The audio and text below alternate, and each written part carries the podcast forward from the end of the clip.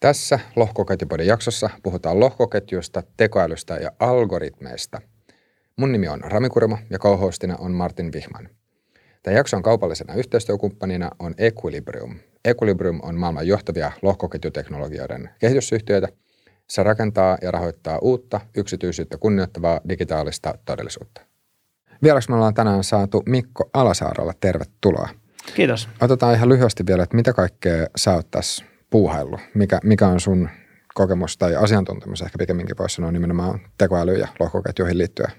Joo, eli mä oon jostain vuodesta 2007-2008 niin äh, touhunut tällaisten niin kuin käyttäytymisalgoritmien parissa. Äh, olen tehnyt sen ympärillä startuppeja. Äh, aloitin pelialalla ja sitten häivyin pelialalta, kun se siirtyi liiketoimintamallina sisällön myymisestä niin addiktiomonetisaation. Ja se tuntui itsestä niin pahalta, että mä siirryin niin kuin muihin, muihin kuvioihin siinä kohti.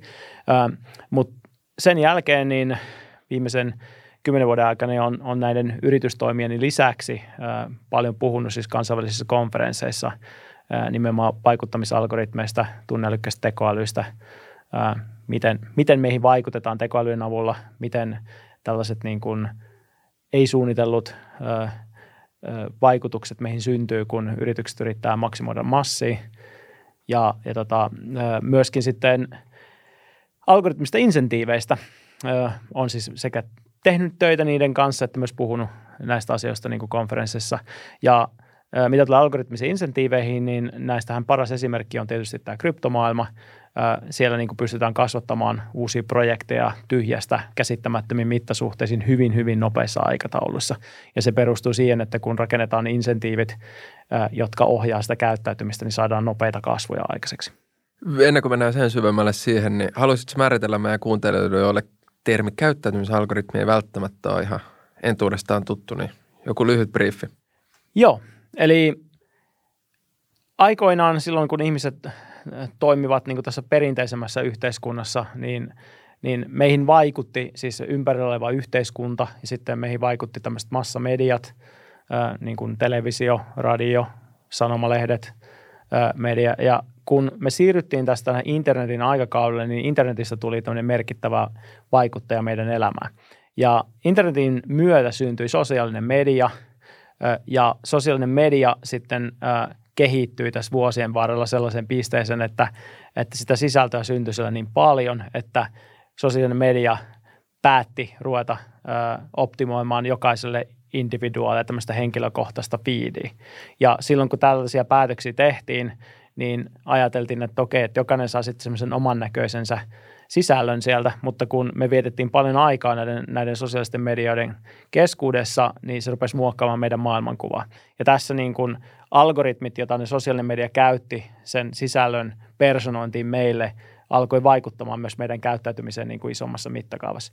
Se ei ollut ensimmäinen asia, joka vaikutti meidän käyttäytymisen algoritmitasolla. Ihan ensimmäinen niin kuin tähän liittyvä algoritmi oli käytännössä hakukone. Että kun hakukoneet rupes optimoimaan, personoimaan sisältöjä, niin, niin silloin myöskin meidän maailmankuva rupesi vaikuttaa se, että me haetaan tietoa, niin jos jokainen meistä saa pikkusen eri kulmasta sitä tietoa riippuen siitä, mitä me ollaan aikaisemmin tehty, niin se rupeaa vaikuttamaan siihen, että miten me nähdään tämä ympärillä oleva maailma. Eli käyttäytymisalgoritmit ää, on siis sellaisia tietokoneohjelmia, matemaattisia kaavoja, joilla pyritään vaikuttamaan meidän käyttäytymiseen jollakin tasolla. Yleensä se käyttäytymisessä tavoitellaan siis kaupallista käyttäytymistä, eli yritetään saada sinut pysymään katsomassa mahdollisimman paljon mainoksia jossain sivulla tai ostamaan jotain tuotetta tai, tai tota, niin käyttämään rahaa johonkin tilaukseen tai mikä se ikinä onkaan, mutta siis yleensä sitä taustalla on joku kaupallinen tavoite. algoritmeja myös hyödynnetään poliittisiin lopputuloksiin ja muihin tällaisiin ehkä vähemmän kaupallisiin tarkoituksiin. Myöskin algoritmeja hyödynnetään filtteröimään netistä hölmöjä, joita voi yrittää huijaa niin kuin yhtenä, yhtenä käytännösmallina. Mutta näitä on paljon erilaisia ja mä kutsun tätä aikakautta, missä me eletään johtuen näistä algoritmeista, niin tekoälyn aikakaudeksi. Eli meidän ympärillä oleva tekoäly ei ole enää pelkästään niin kuin työkaluna meille, vaan se voi myös vaikuttaa siihen meidän ympärillä olevaan yhteiskuntaan ja siihen, miten meidän pitää toimia. Yes. No nyt tänään puhutaan tosiaan sit tekoälyn ja lohkoketjujen rajapinnasta tai välimaastosta, niin Miten tätä lähtisi avaamaan? Joo, eli lohkoketjut, mitä mä kutsun arvon internetiksi, on, on niin kuin alusta teknologia, jonka päälle on rakentunut valtava määrä erilaisia sovelluksia. Ja lohkoketjujen päälle rakentavat sovellukset on, pääosin on pyörinyt tällaisen arvon siirtämisen ympärille. Ja kun puhutaan arvon siirtämisestä, me voidaan myös puhua, puhua insentiiveistä. Ja kun meillä on tämmöinen valtava verkostoefektit sisältävä alusta tai tämmöinen hajautettu alusta, jonka päälle voi rakentua erilaisia, erilaisia sovelluksia ja erilaisia algoritmeja, niin meillä on syntynyt mahdollisuus tekoälyn avulla niin, niin tuottaa niin kuin isoa lisäarvoa isolle massolle. Siten, että se tekoäly ei pelkästään ole siellä siinä systeemissä niin kuin jonkun välttämättä jonkun yrityksen työkalu, mutta se voi myös olla tämmöinen autonominen organisaatio – Puhutaan myös tämmöisestä hajautetusta autonomisesta organisaatiosta, eli DAOista, jossa niin on tehty algoritmi, joka sitten jakaa sitä hyvää niiden ihmisten välillä, jotka sitä DAOa käyttää. Toinen tapa, millä tekoäly voi toimia tämmöisessä arvon internetissä, on autonomiset agentit, eli voidaan rakentaa semmoisia botteja, jotka siinä arvon internetissä esimerkiksi vaikka arbitroi jotain pörssejä tai eli hakea tällaisia paikkoja, mistä voi tuottaa lisäarvoa, tai sitten vaihtoehtoisesti nämä agentit voi myöskin ratkaista erilaisia ongelmia, jo, jo, joita ne on ohjelmoitu ratkaisemaan. E- Joo, ennen kuin mennään syvemmälle tuohon algoritmiseen treidaamiseen ja tähän maailmaan, niin tota, mainitsit nopeasti DAOn. Ollaan sivutettu aikaisemminkin tätä konseptia. Olisit halunnut vähän avata kuuntelijoille, joilla saattanut mennä edelliset jaksot ohi, että mitä nämä DAOt oikeasti on ja mikä niissä on oikeasti niin merkittävä?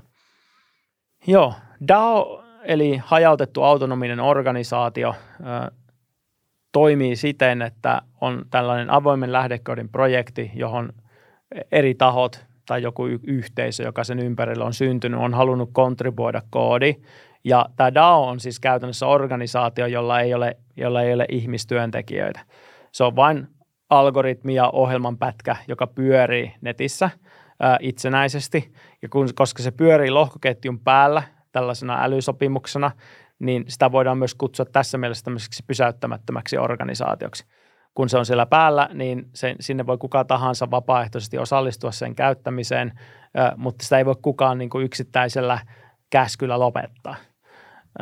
Eli se aina vaatii sen, että, että kokonainen yhteisö tulee yhteen ja on kaikki samaa mieltä siitä, että tämä pitää muuttaa tämä koodi tästä, tästä niin kuin hajautetusta autonomista organisaatiosta ennen kuin se voidaan muuttaa. Joo, ja mä sanoisin, että tuossa oli ihan hyvä vertaus, että tietyllä tavalla nämä on jopa tällaisia hallinnollisia malleja, organisaatiomalleja, missä no, yhteisö pystyy tekemään kollektiivisia päätöksiä, jonka pohjalta sitten DAO voidaan kumminkin tehdä halutessaan muutoksia, mutta että, joo. Eli se, se organisaation ihmiset silti vaikuttaa vielä sen koodin kontribuoimisen mielessä, mutta ne ei enää niin kuin hallinnoi sitä, miten se DAO, DAO toimii sen koodin kontribuoimisen jälkeen. Eli sen jälkeen – se DAOn tarkoitus on palvella kaikkia tahoja, mitkä sen kanssa toimii. Ja se, mikä tässä on mielenkiintoista, on se, että koska se DAO tarjoaa rajapinnan erilaisen arvon tuottamiseen, niin voidaan kehittää tekoäly, joka hyödyntää sitä DAOa esimerkiksi tämmöisen arvon tuottamiseen ilman, että siinä on mitään ihmisiä välissä. Koska se on ainoastaan koodi juttelee toiselle koodille tässä tapauksessa. Joo, voisi nyt mennä seuraavaksi sitten vielä vähän tarkemmin näihin konkreettisiin esimerkkeihin tämän tekoälyn suhteen, että tuossa nyt treidausbotit tuli mainittua, niin aloitetaan vaikka niistä. Joo, siis ihan ne ensimmäiset, yleensä aina ne ensimmäiset botit, mitä rakennetaan kaikissa tällaisissa markkinapaikoissa, jossa arvoa siirtyy, niin liittyy tällaisten varmojen tuottojen tuottamiseen koodilla. Suurin osa niin kuin osakesijoituksista muistahan niin kuin lähtökohtaisesti on siinä mielessä spekulatiiviset, että niillä on syntynyt joku markkina-arvo ja sä teet vaan betin siitä, että se nousee, kun sä sijoitat johonkin. Tai jos sä sorttaat jotakin, eli myyt lyhyeksi, niin silloin sä veikkaat, että se laskee, se kurssi.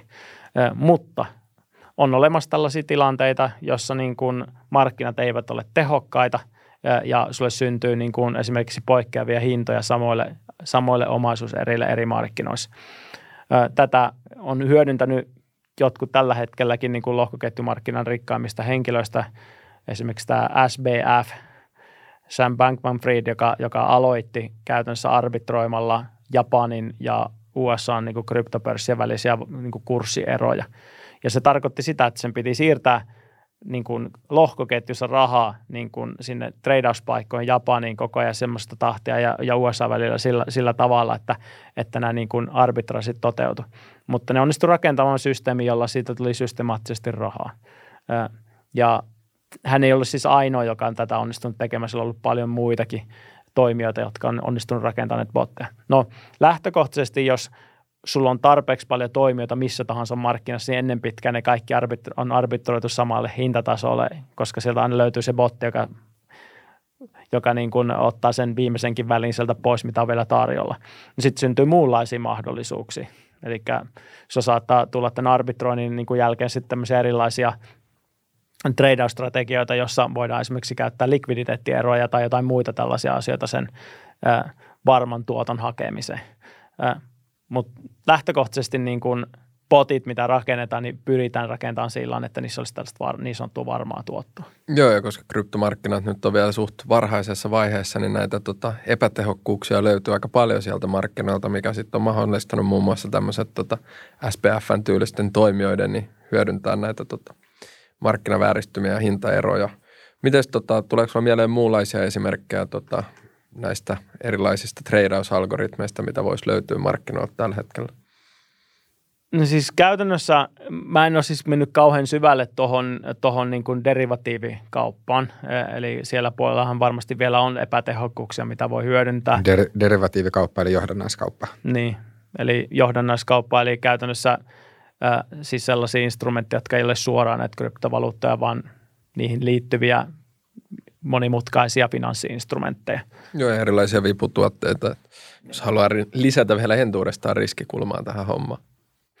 Joo, ja siis käytännössä, käytännössä niin, äh, niin kuin bottien osalta niin, niin mä koen niin, että, että ne niin kuin kaikista kiinnostavimmat uudet mahdollisuudet tässä bottimarkkinassa syntyy just tällaisista – automaattisista esimerkiksi datankeruuboteista, jossa niin kuin se botti kompensoi esimerkiksi ihmisille sitä, että, että niin kuin he tarjoaa jotain lisäarvoa tuottavaa dataa ja sitten se botti niin kuin tarjoaa sitä dataa vastaan niin kuin, niin kuin korvausta automaattisesti ja se pystytään silloin mittaamaan se tuotettu lisäarvo sen niin kuin datan muodossa ja se pystytään mittaamaan myös se kompensaatio sitten sen striimatun niin arvomuodossa. Mä itse asiassa on tällä hetkellä itse kehittämässä tällaista mallia myös myös oma liiketoiminta, koska pyörin tässä tietysti datan ja tekoälyn piirissä. Niin. Mennään kohta siihen vielä syvemmin, mutta tuossa oli mun mielestä erittäin olennainen pointti, mitä sä tuossa nostit esille. Eli tosiaan aikaisemmin puhuttiin siitä, kuinka lohkoketjuja ja erilaisten avulla me pystytään periaatteessa tota, linjaamaan ihmisten insentiivit toimimaan yhteisön edun mukaisesti. Että tämä on oikeastaan, oikeastaan aika olennainen osa koko tätä lohkoketjuilmiötä ja se, että miten se sitten voidaan mahdollisesti viittasit tässä äsken näihin – erilaisia algoritmeihin, jotka pystyvät kaupallistamaan dataa. Et nyt jos mietitään tämänhetkistä alustataloutta, niin se datahan konsolidoituu keskitettyjen yritysten Facebook, Instagram, Google, Dibadaballe, ja ne sitten pystyvät kaupallistamaan tämän datan, mutta miten nämä sitten, kun jos meillä teoriassa olisi mahdollisesti näitä DAOja, jotka sitten algoritmien kautta jakavat näitä tota, insentiivejä yhteisön jäsenille, niin kuinka merkittävä muutosta on nykyisen maailman nähden? se mielenkiintoinen, mielenkiintoinen puoli näissä, näissä niin arvon internetin sovelluksissa ja tekoälysovelluksissa erityisesti siellä on, on siinä, että, että tämä arvon internetin mahdollistaa niin kuin hyvin monenlaisten hankkeiden niin kuin laajan hajauttamisen. Ja, ja just kun puhutaan, että tällä hetkellä meillä on nämä keskitetyt toimijat, niin kuin Facebookit ja, ja LinkedInit ja kaikki sosiaalisen median niin kuin alustat plus sitten myöskin niin kuin muut tällaiset keskittyneet ää, digijätit, niin kontrolloi hyvin paljon meidän elämää.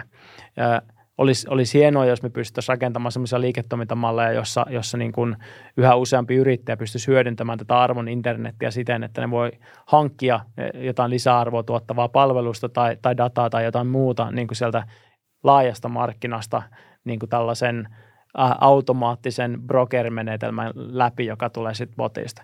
Eli koska jos sulla on joku tietty budjetti tarjolla, niin sitten sä oot valmis niin kun tarjoamaan sitä budjettia vastaan tai niin kuin maksamaan jollekin tahoille siitä, että he toteuttavat sinulle jotain lisäarvoa tuottavaa tehtävää, niin se on hyvin kiinnostavaa. Ää, jos sitä vertaa tähän nykypäivän tilanteeseen, niin meillähän nyt on myöskin niin kuin tällaisia ää, alustoja, kuten vaikka Upwork tai, tai Fiverr tai jotain niin kuin tällaisia platformeja, joiden avulla tällaiset kehitysmaissa olevat ihmiset pystyvät osallistumaan niin kuin länsimaisen talouteen tarjoamalla palveluksiaan sen kautta. Mä näkisin se niin, että yleensä kaikissa tällaisissa alustassa käy aika nopeasti niin, että sinne syntyy semmoinen niin eliitti, eli porukka, joka on saanut paljon viiden tähden ratingsia siinä alustalle, jotka saa kaikki diilit sit alustalta itselleen. Otetaan vaikka esimerkkinä joku äh, Udemy äh, tai, tai tällaiset vastaavat kurssialustat, niin niissä ne parhaimmat kurssin tuottajat saa kaikki rahat itselleen ja sitten sinne jää aika vähän enää sitä häntää muille tarjolle. Ja, ja tässä uudessa maailmassa, jossa niin kuin mennään tällaista niin kuin, niin kuin arvon internetin kautta, niin pystytään hajauttamaan sitä työtä niin kuin silloin, että, että siihen ei synny tällaista, tällaista niin kuin eliittiä ja sitten muut mallia, vaan sä pystyt sourcaamaan sitä kaikille. Ja sä pystyt validoimaan ja verifioimaan, että se tehty työ on niin kuin nyt, tai tuotettu data on sellaista, mitä sä haluat. Ja kaikki tämä pystytään tekemään tekoälyn avulla, ja se on kiinnostavaa. Niin tämä on itse asiassa mielenkiintoinen kysymys, että jos, jos miettii siis Pareto-periaatetta, just tämä tietynlainen jakauma se, että, että tietty osa, sanotaan nyt vaikka, että miten, miten vaikka varallisuus jakautuu tai miten esimerkiksi ähm, kirjoitettujen tieteellisten artikkelien määrä jakautuu ihmisten välillä, niin huomataan, huomataan että siellä on semmoinen tiety, tietynlainen lainalaisuus, että pieni osuus ihmisistä sitten loppupeleissä päätyy tekemään merkittävän osan jostain, jostain sitten asiasta, niin just se, että onko niin, että, että lohkoketjujen päällä rakennetuissa jutuissa, niin tämä parotoperiaate sitten lakkaisi olemasta, vai onko pikemminkin niin, että yhtä lailla se tulee toistumaan sitten myös? Mitä ajattelet? Mä ajattelisin niin, että, että jos sulla on tällainen täysin algoritmin ohjaama markkinapaikka, niin sun on paljon ö, helpompi ö, rakentaa sellaisia malleja, jossa kaikille tulee jotain.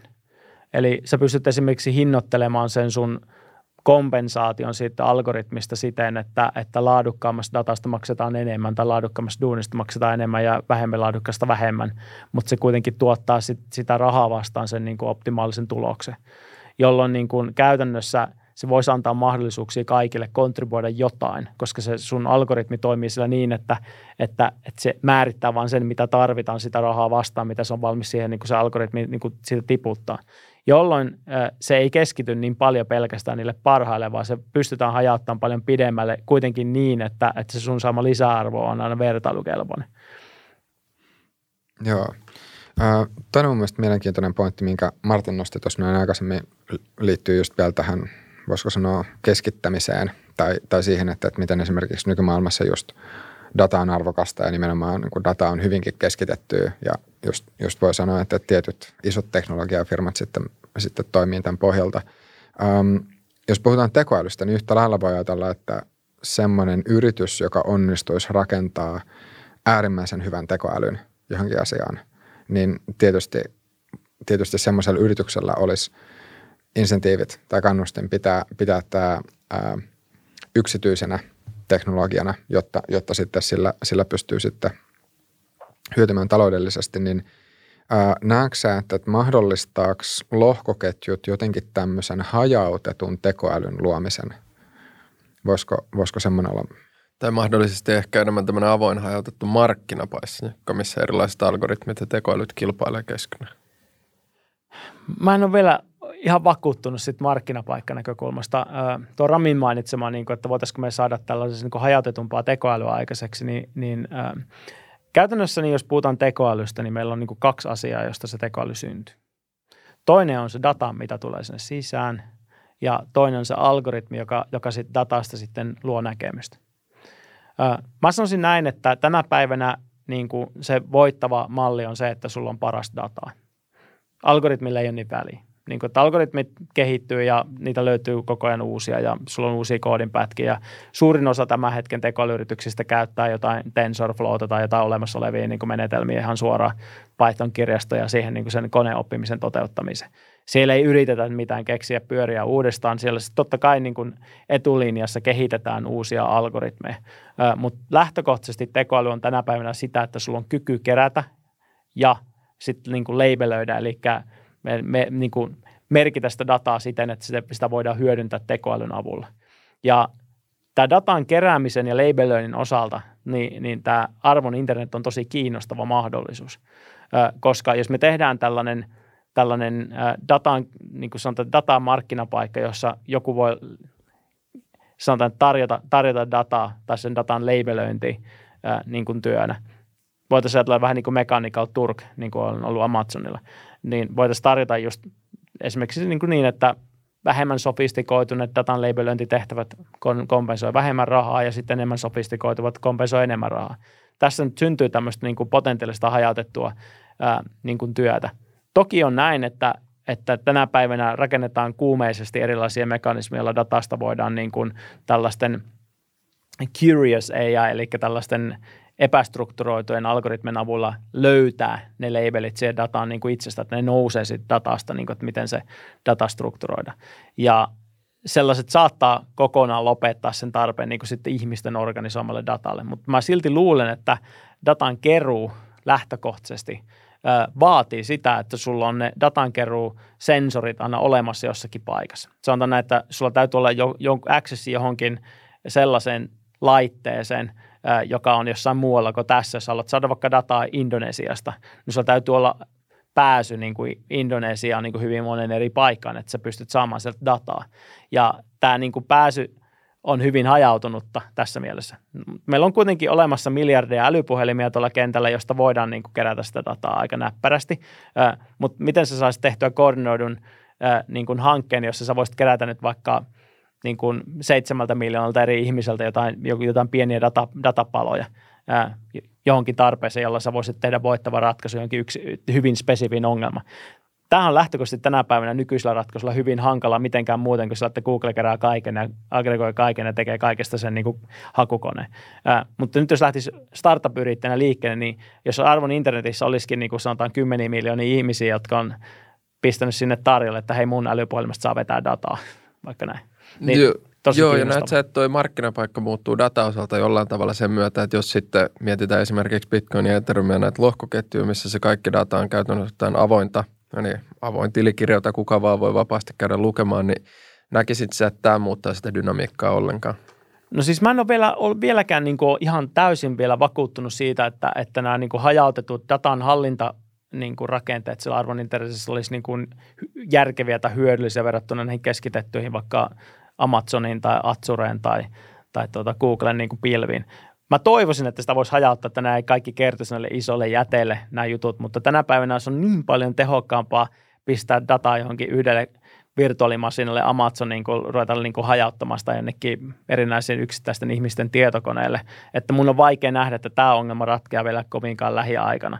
Äh, mutta se, mikä se on mielenkiintoista siinä lohkoketjussa, niin on se, että se lohkoketju voi toimia äh, niin kuin sekä niin kuin tämmöisenä niin kuin, äh, portin vartijana siihen dataan esimerkiksi niin, että se voi analysoida, että okei, täältä nyt tuli kontribuutiota tämän verran, niin sen arvo on tämä, ja se voi määrittää sen, ja siitä tulee semmoinen, semmoinen niin kuin keino äh, varmasti kompensoida ihmisiä heidän tuottamastaan lisäarvosta. Ja, ja jos tämän pystytään tekemään helpoksi ja yksinkertaiseksi, että, että ihmiset voi sanoa, että mä haluan tuolta tämä ja nämä ja nämä, nämä, niin kuin rahalähteet tänne valumaan, niin ainoa mitä niiden tarvii tehdä on antaa sille – antaa sille niin sovellukselle pääsy tiettyihin data, datasetteihin, mitä kerätään vaikka puhelimista tai jostain muualta. Ja jos tällaisia niin kuin lukkoja avataan joka puolella maailmaa riittävän paljon, niin sun ei tarvitse tuntea niitä ihmisiä, mistä se data tulee, koska sulla on se mekanismi validoida sen datan laatu olemassa siellä sovelluksessa itsessään, ja sitten se sovellus niin kuin tiputtaa sitä lohkoketjun sisällä sitä niin kuin arvoa sit sitä vastaan, että sieltä tulee.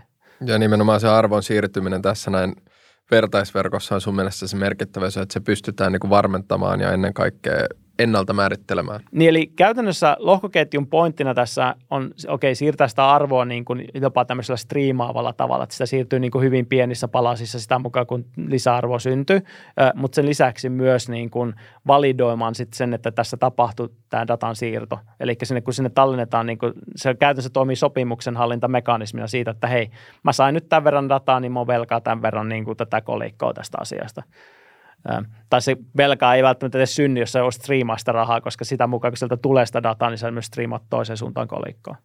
Mitä sä muuten ajattelet sitten taas tämmöisestä hajautetuista, en tiedä voiko sanoa pilvipalveluista, uh, mutta jos miettii vaikka Filecoinia ja sitten Arweavea, jotka voi sanoa näin, että ne ei täysin kilpaile nyt sitten näiden isojen jättien pilvi, pilvi, pilvipalveluiden kanssa, koska ne on, ne on vähän tehty ehkä ainakin tietyltä osin niin kuin erilaiseen käyttötarkoitukseen, mutta että jos, jos, nämäkin te, jos nämä teknologiat vielä jatkaa kehittymistä, niin voisiko silloin tämä datan säilyminen tapahtuu itse asiassa näiden, näiden tota, isojen keskitettyjen servereiden sijaan sitten niissä lohkoketjuissa – jonkun pitäisi tehdä sellainen vastaavallinen infrastruktuuri, mitä Bitcoin on syntynyt siitä mainauksesta, että jengi ostaa semmoisia niin kuin tosi järeitä servereitä vaan pelkästään ratkomaan tätä nonse-ongelmaa, että saataisiin niin kuin sieltä niin kuin voitettua niitä lohkoja.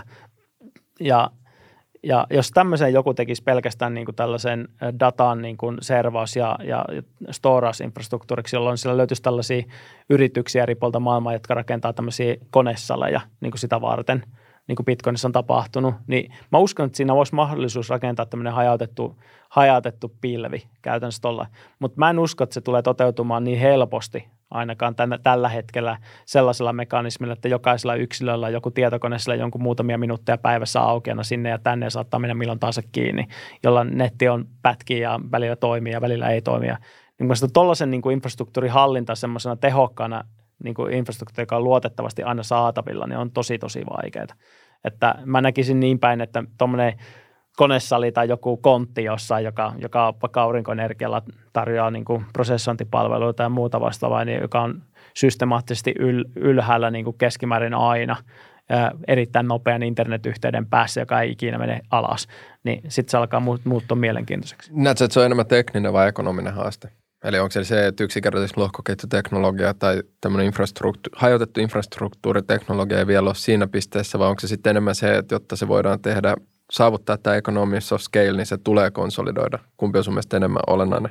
Ton tason konsolidointi, mitä mä sanon, on ihan välttämätöntä jo tehokkuusmielessä, koska jos sä, jos sä niin laitat sen niin tällaiseen epävarmoihin ää, ää, niin edge computer, eli tämmöiseen niin reuna, reuna niin laskennan pää, piiriin, niin sulla täytyy tehdä ihan älyttömän monta varmuuskopiota sitä hirveän moneeseen tietokoneeseen, koska et koskaan tiedä, mitkä niistä on ylhäällä ja mitkä ei ole.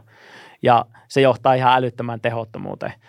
Kun taas sitten tällaisissa niin konesalijutuissa, niin sä voit luottaa siihen, että tämä konesali on 99,9 prosenttia ajasta ylhäällä. Ja sitten jos sulla on vaikka kaksi konesalia, jossa hajautat niiden välillä ja niistä niin toinen vaan alhaalla yhtä aikaa, niin se on aika paljon vähemmän sitä niin kuin varm- varmistelua, mitä tarvitaan teoriassa tässä Edge-mallissa, niin eikö me voitaisiin tuoda data kumminkin lähemmäs sitä käyttöpistettä tai käyttäjää? No internet toimii silloin, että sulla on ne keskus tuota, switchit, joten kautta sitä dataa menee ja sitten sulla on niin kuin ja muut, että, että jos sä niin kuin kytket noita konesaleja niihin niin kuin keskuswitcheihin nopeilla yhteyksillä, niin aika vaikeasta on pieksää niin kuin sieltä reunalta käsin. Että, että niin kuin, kyllä mä näkisin niin, että, että niin kuin – jonkinnäköinen hybridi, jossa niin kuin, mä sanon, että Bitcoin-mallinen mallinen tota, tuotanto, datan hallinta ja tuotanto voisi palvella tämmöisiä tekoälykäyttötapauksia ja muita vastaavia isossa mittakaavassa hajautetusti. Mutta jonkun pitäisi rakentaa sellainen lohkoketjumalli, jossa tällaiset olisi insentivoitu yhtä hyvin kuin mitä Bitcoin tällä hetkellä insentivoi sitä mainosta. No niin, eli tässä meidän kuuntelijoille tällainen suhteellisen simppeli ja helppo liiketoimintamalli, mitä voi lähteä toteuttamaan. Kyllä, ehdottomasti. Mikolle siitä vaan komissiot tulee. Joo, no niin. Um, Entä jos vielä ajattelee tekoälyn kehittämistä, niin onko tällä hetkellä mitään semmoisia DAOja, jotka, jotka olisi nimenomaan pistetty pystyyn pelkästään sen takia, että, että nyt niiden avulla pyrittäisiin kehittämään jotain tekoälyä? Joo, siis kyllähän niitä on. Mä sanoisin näin, että mulle se kiinnostavin hanke on ollut koko ajan tämä Ocean Protocol, että, että ne on niin yrittänyt rakentaa mallia, mallia siihen, että pystyttäisiin pystyttäisiin keräämään dataa ja rakentamaan markkinapaikkaa dataseteille niin kuin tältä osin. Mun mielestä sekin on vielä liian monimutkainen, ainakin tällä hetkellä niin kuin isossa kuvassa niin kuin tämän asian hallitsemiseen. Että, että, että totta kai sitten sulla on tätä infrastruktuuripelejä, niin kuin tämä Filecoinit ja, ja, ja IPFS ja muut, jotka niin kuin yrittää rakentaa hajautettua niin infrastruktuuri.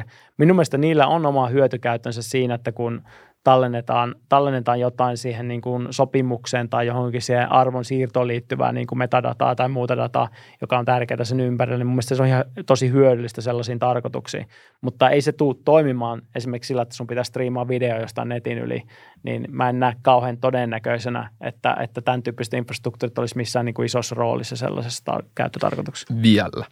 Yksi toinen vaihtoehto on tietenkin, tai siis yksi toinen toimia tällä alalla, niin on Singularity.net. Onko tämä sulle entuudestaan tuttu? Eikö se ole vähän niin kuin erilaisten algoritmien tekoälyjen markkinapaikka nimenomaan? Joo, mä en ole nyt vähän aikaa, mä silloin seurasin sitä, kun se tuli, tuli markkinalle ja seurasin silloin vähän tiukemmin, mutta mun mielestä se näytti aika semmoinen pie in the sky-tyyppinen juttu, että se on jossain tuolla hamas tulevaisuudessa. se on aika ehkä, astroturfin kama. Niin, ja niitä oli semmoisia muitakin vastaavia, vastaavia tota, niin kuin, äh, Kiinassa oli vastaavia hankkeita pari ja sitten tota, äh, Briteistä tuli se – autonomisten bottien verkko. Mä en muista enää, mikä se nimi edes oli. Mutta siis niin kun, siellä on useita tällaisia hankkeita, joissa niin kun olla, ollaan menty monta monta askelta tulevaisuuteen.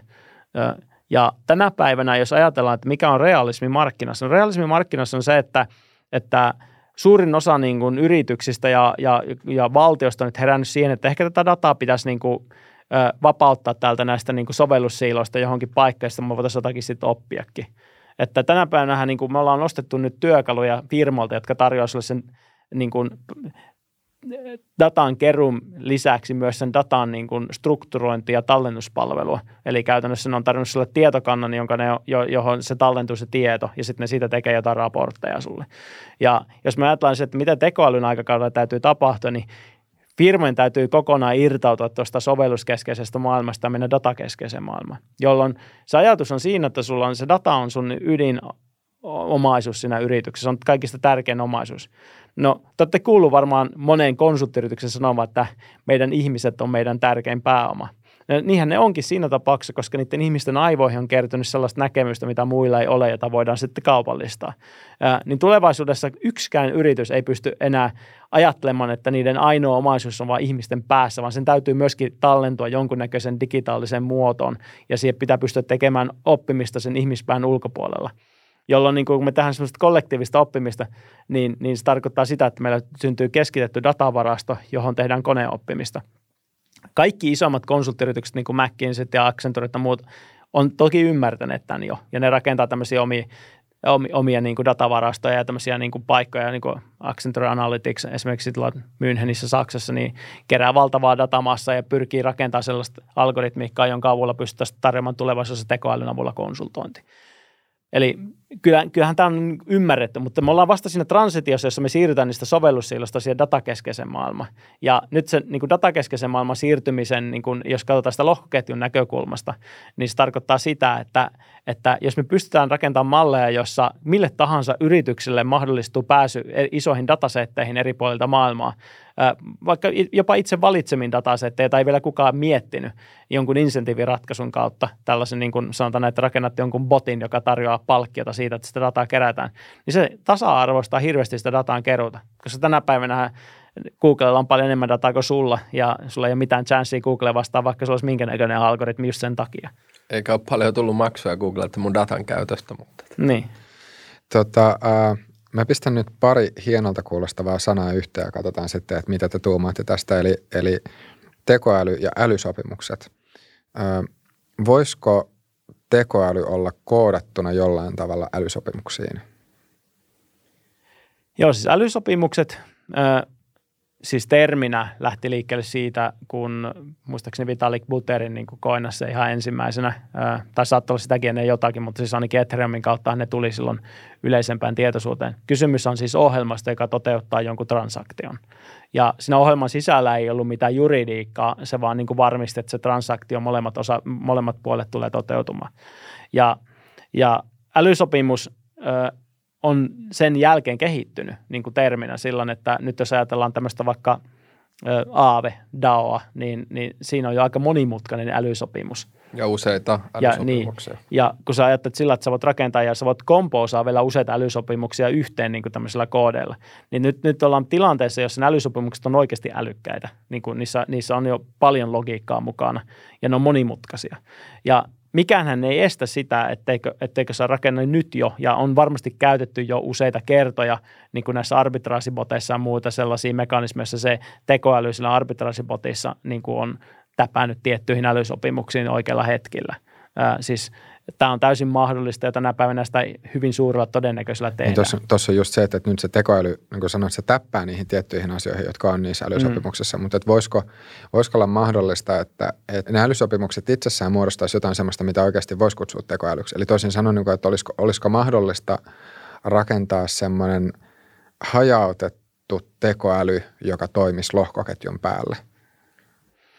Joo, siis autonomiset agentithan on just sitä. Eli ajatuksena on siinä, että, että sä rakennat jonkun algoritmin, joka itse oppii ja sitten se etsii mahdollisuuksia. Ja tämän tyyppiset algoritmit niin on hyvin varhaisessa vaiheessa tällä hetkellä.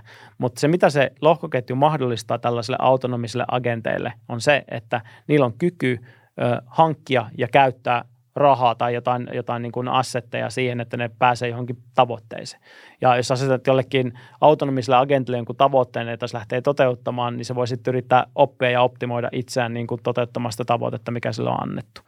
Tänä päivänä me tekoälyt kuitenkin on vielä tällaisia kapeita tekoälyjä, joissa sillä annetaan tekoälylle jonkun tavoitteen ja sitten se lähtee toteuttamaan sitä. Ja ne tavoitteet saattaa olla kapeimmillaan jotain sellaista, että, että hae lokaali tai globaali maksimi jostain datasetista ja sitten yritä päästä sitä kohti niin kuin käytännössä. Mutta ne on myöskin niin kuin koko ajan leventynyt niin kuin kyvyiltä, että tällä hetkellä algoritmit pystyy jo yhdistämään monia tällaisia sanotaan, että niin kuin hyvä tekoäly on nykyään semmoinen, että siinä on monta kapeata algoritmia, tekee yhdessä töitä ja, ja joskus kisaa keskenään, niin kuin tässä tapauksessa puhutaan tällaisista tällaisista tota adversarial networksista, jossa niin kuin on niin kuin kaksi tekoälyä kisaamassa keskenään, niin kuin, että kumpi löytää paremmin, ja siinä syntyy luovaa tuotantoa myöskin. Ja, ja jos me laittaisiin tuollainen niin kuin, niin kuin algoritmi botti ulos jollakin tietyllä tavoitteella, niin jos se tavoite on riittävän selkeä, niin se saattaa pystyä maksimoimaan sen sieltä tulos tällä hetkellä jossain markkinassa. Ää, jos se tavoite on epäselvä, niin se voi lähteä karata lapasesta ja, ja, ja hajota oman mahdottomuutensa. Että tuolla on paljon sellaisia niin asioita, jossa jos me päästään riittävän kyvykäs tekoäly ulos, joka, joka tota niin kuin, jonka koodi ei ole välttämättä sataprosenttisen toimivaa – tai sanotaan, että sillä tulee vastaan joku hetki, jolloin se ei toimikaan niin kuin sen pitäisi, niin ne voi olla ydinpommin tasoisia negatiivisia vaikutuksia vaikka mihin. Ja sen takia meidän täytyy olla tosi varovaisia, kun me mennään kohti tällaista, tällaista tota, niin kuin superintelligenssitason tekoälyä. Ja musta tuntuu, että ei ole vielä ihan kaikkia algoritmien aiheuttamia haittavaikutuksia ymmärretty ja niitä nyt sitten tässä todistetaan, kun katsotaan nuorten henkistä pahoinvointia, miten sosiaalinen media vaikuttaa tähän, niin ne Just on varmasti näin. kytköksissä. Ja se sosiaalisen median niin kuin hajauttaminen vaikka lohkoketjun päälle ei välttämättä sinällään ratkaise näitä ongelmia, koska jos ne insentiivit säilyy samaan kuin mitä ne tänä päivänä on, niin silloin niin kuin lopputulokset voi olla edelleenkin ihan samannäköisiä. Viime kädessähän tämä koko maailmanlaajuinen ongelma on syntynyt siitä, että kun kaikki on saanut vain lisää sitä, mitä ne on alun perinkin halunnut, ja, ja sitä on saatu vielä sellainen erityisen niin kuin korostuneella ja kärjistyneellä tavalla, niin me ollaan kaikki tavallaan käristetty niitä omia mielipiteitä vain entistä niin kuin kärjistyneempään suuntaan, mutta ei me olla niin kuin välttämättä, äh, sanotaan, että nuoriso voi manipuloida johonkin tiettyyn mielipiteeseen, jos niille ei ole valmiiksi muodostunutta käsitystä jotain, se on vaarallista. Mutta aikuisilla olevat ihmiset, ne on jossain määrin jo valinneet ne omat käsityksensä, mihin ne haluaa uskoa, ja sitten ne lähtee kärjistämään sitä johonkin suuntaan, niin kuin algoritmien avulla.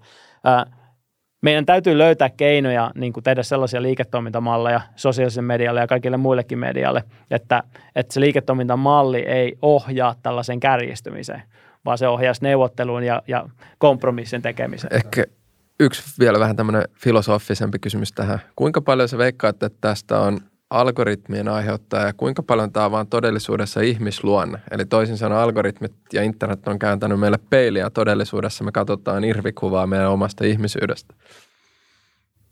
Niin mun mielestä se menee just niin, että, että, niin kun, että, että meidän luonne on niin syntynyt totta kai niissä olosuhteissa, missä me ollaan kasvettu. Ja meidän pitää ottaa huomioon toki se, että, että niin kuin nyt alkaa olla jo generaatiot, jotka on kasvanut kokonaan digitaalisessa maailmassa, mutta me, jotka kasvettiin ennen digitaalista maailmaa, meillä oli joku luonne, mikä oli syntynyt ennen sitä, sitä digitaalisen maailman influenssia. Ja sitten sit, sitä on niin kuin, osa, osa on niin kuin joutunut sen kärjistysmekanismin kautta niin kuin, sanotaan kauaksi siitä, missä on alun perin ollut, ei välttämättä niin kuin mitenkään muuten kuin vaan kärjistämällä sitä omaa näkemystä, koska ne on saanut lisää vaan vahvistusta sille idealle. Mm. Ää, jos me nyt katsotaan tätä tätä, niin kuin miten me ratkaistaan niin yhteiskunnalliset ongelmat niin kuin algoritmien kautta, niin meidän täytyy löytää ensin sellaisia liiketoimintamalleja näille yrityksille, jossa ne, he tekevät niin kuin yhtä paljon rahaa kuin nykyään tai enemmän sillä, että, että niin kuin he ei hae tällaisia addiktiivisia käyttäytymismalleja tai että he ei hae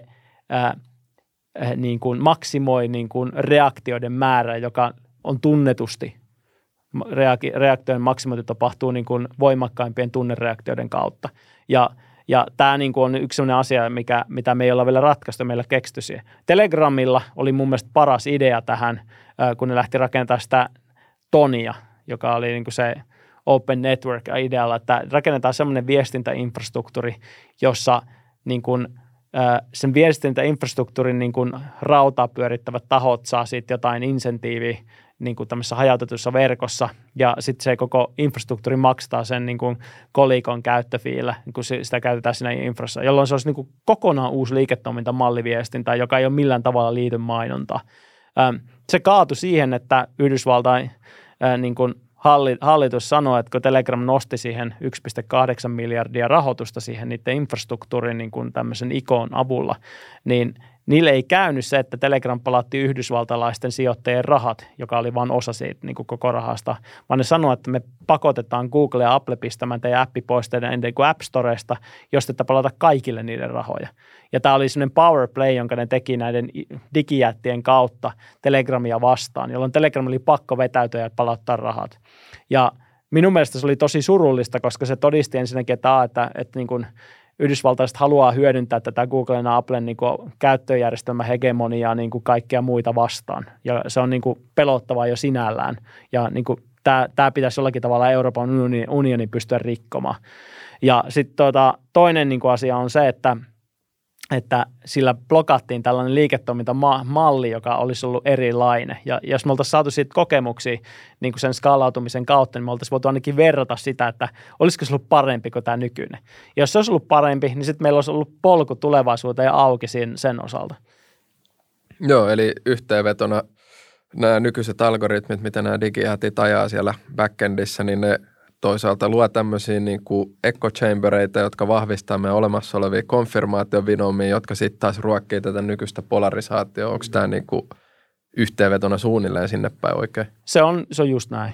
Ja, ja, ja mitä nyt sitten pitäisi tapahtua toivottavasti on se, että me rakennettaisiin uudenlaiset insentiivimallit, jotka sitten ruokkisivat ehkä enemmän tämmöisiä no, positiivista kanssakäymistä, eikä niinkään sitä, että kuka sanoo eniten triggeröivä asiaa ja saa sen kautta sitten eniten impressioneita aikaiseksi. Tässä arvon internetin maailmassa lohkoketjupiireissä niin on tällä hetkellä tosi kuuma puheena, että, että voitaisiinko sosiaalinen media rakentaa kuitenkin. Se, se Telegramin avaus ehkä saattoi olla sellainen niin kuin jonkunnäköinen pelin avaus sille, että nyt keskustellaan mm. siitä. Ja Aaven Stani Kulechov on ollut tosi aktiivinen tässä keskustelussa myös mukana, että on nostanut paljon esille, että mitä jos tehtäisiin tällainen hajautettu some.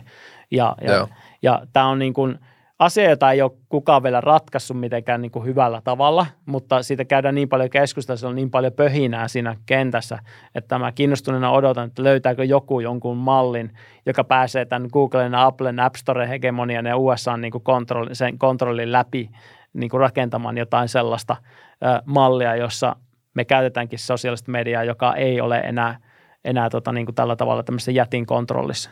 Mä pistän hetkeksi tekoälyskeptikon hatun päähän. Mulla oli viime jaksossa Bitcoin-skeptikon hattu päässä.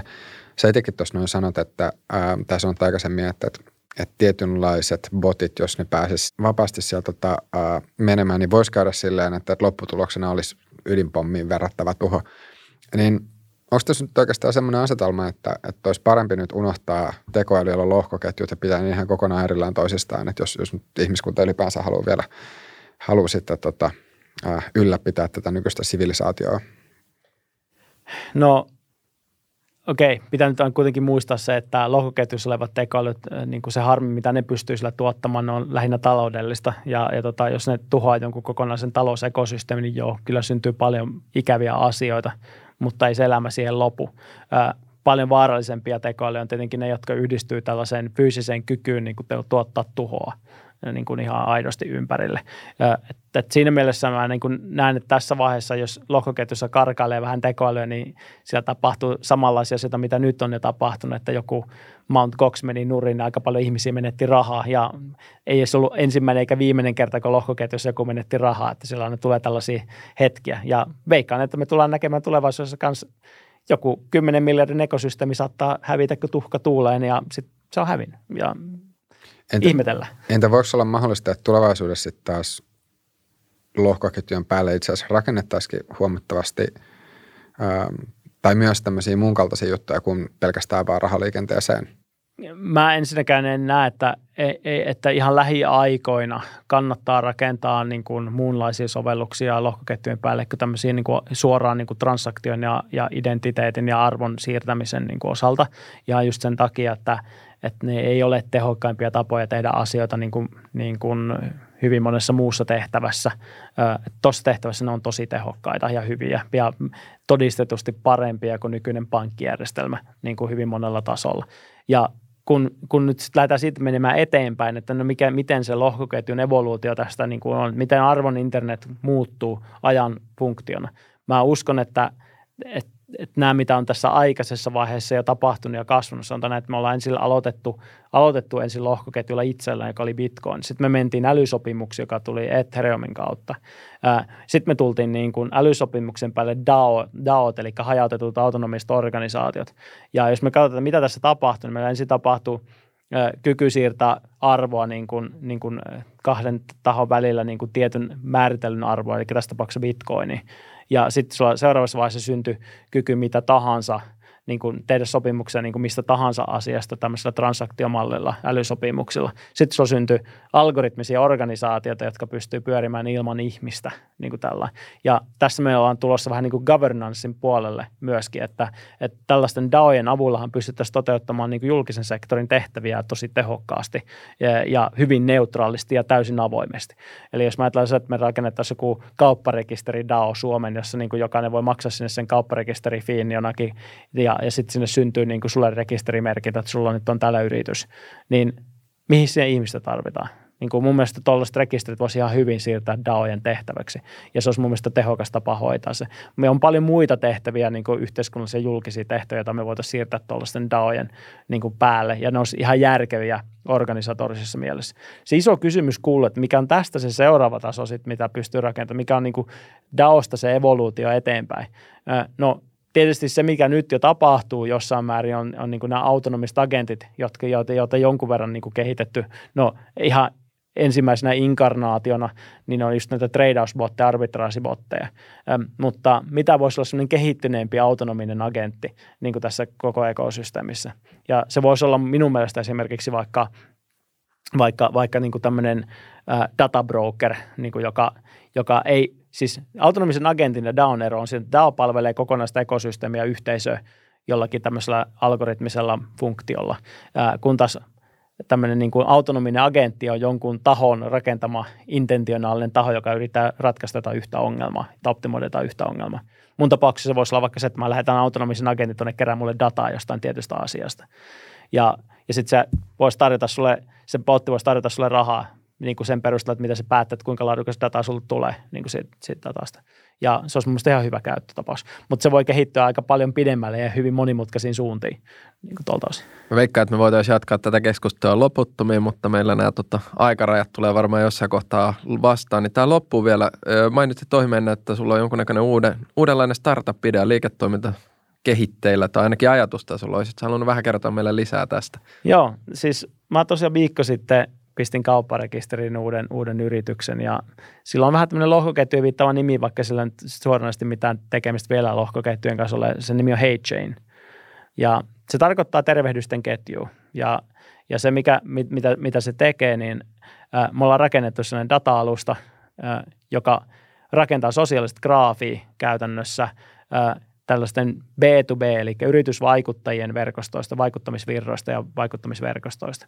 Eli jos sulla on yritys, joka haluaa nyt targetoida uutta markkinaa, sanotaan vaikka sulla on suomalainen yritys, joka haluaa mennä Saksan markkinoille jollakin tietyllä toimialalla, niin sä voit kertoa että mä haluaisin myydä näille asiakkaille Saksassa tällaista juttua, ja sitten kun sä oot sen merkannut, että näin, näille asiakkaille mä haluaisin myydä, niin meidän bottiarme lähtee ulos, kerää datat niin kuin sen ympäriltä ja tuo sulle tietoja insightia siitä, että jos sä tunnet nämä tyypit ja, ja lisät nämä tyypit verkostoos ja, ja pyörit näissä piireissä, niin sä voit pärjätä tuossa markkinassa.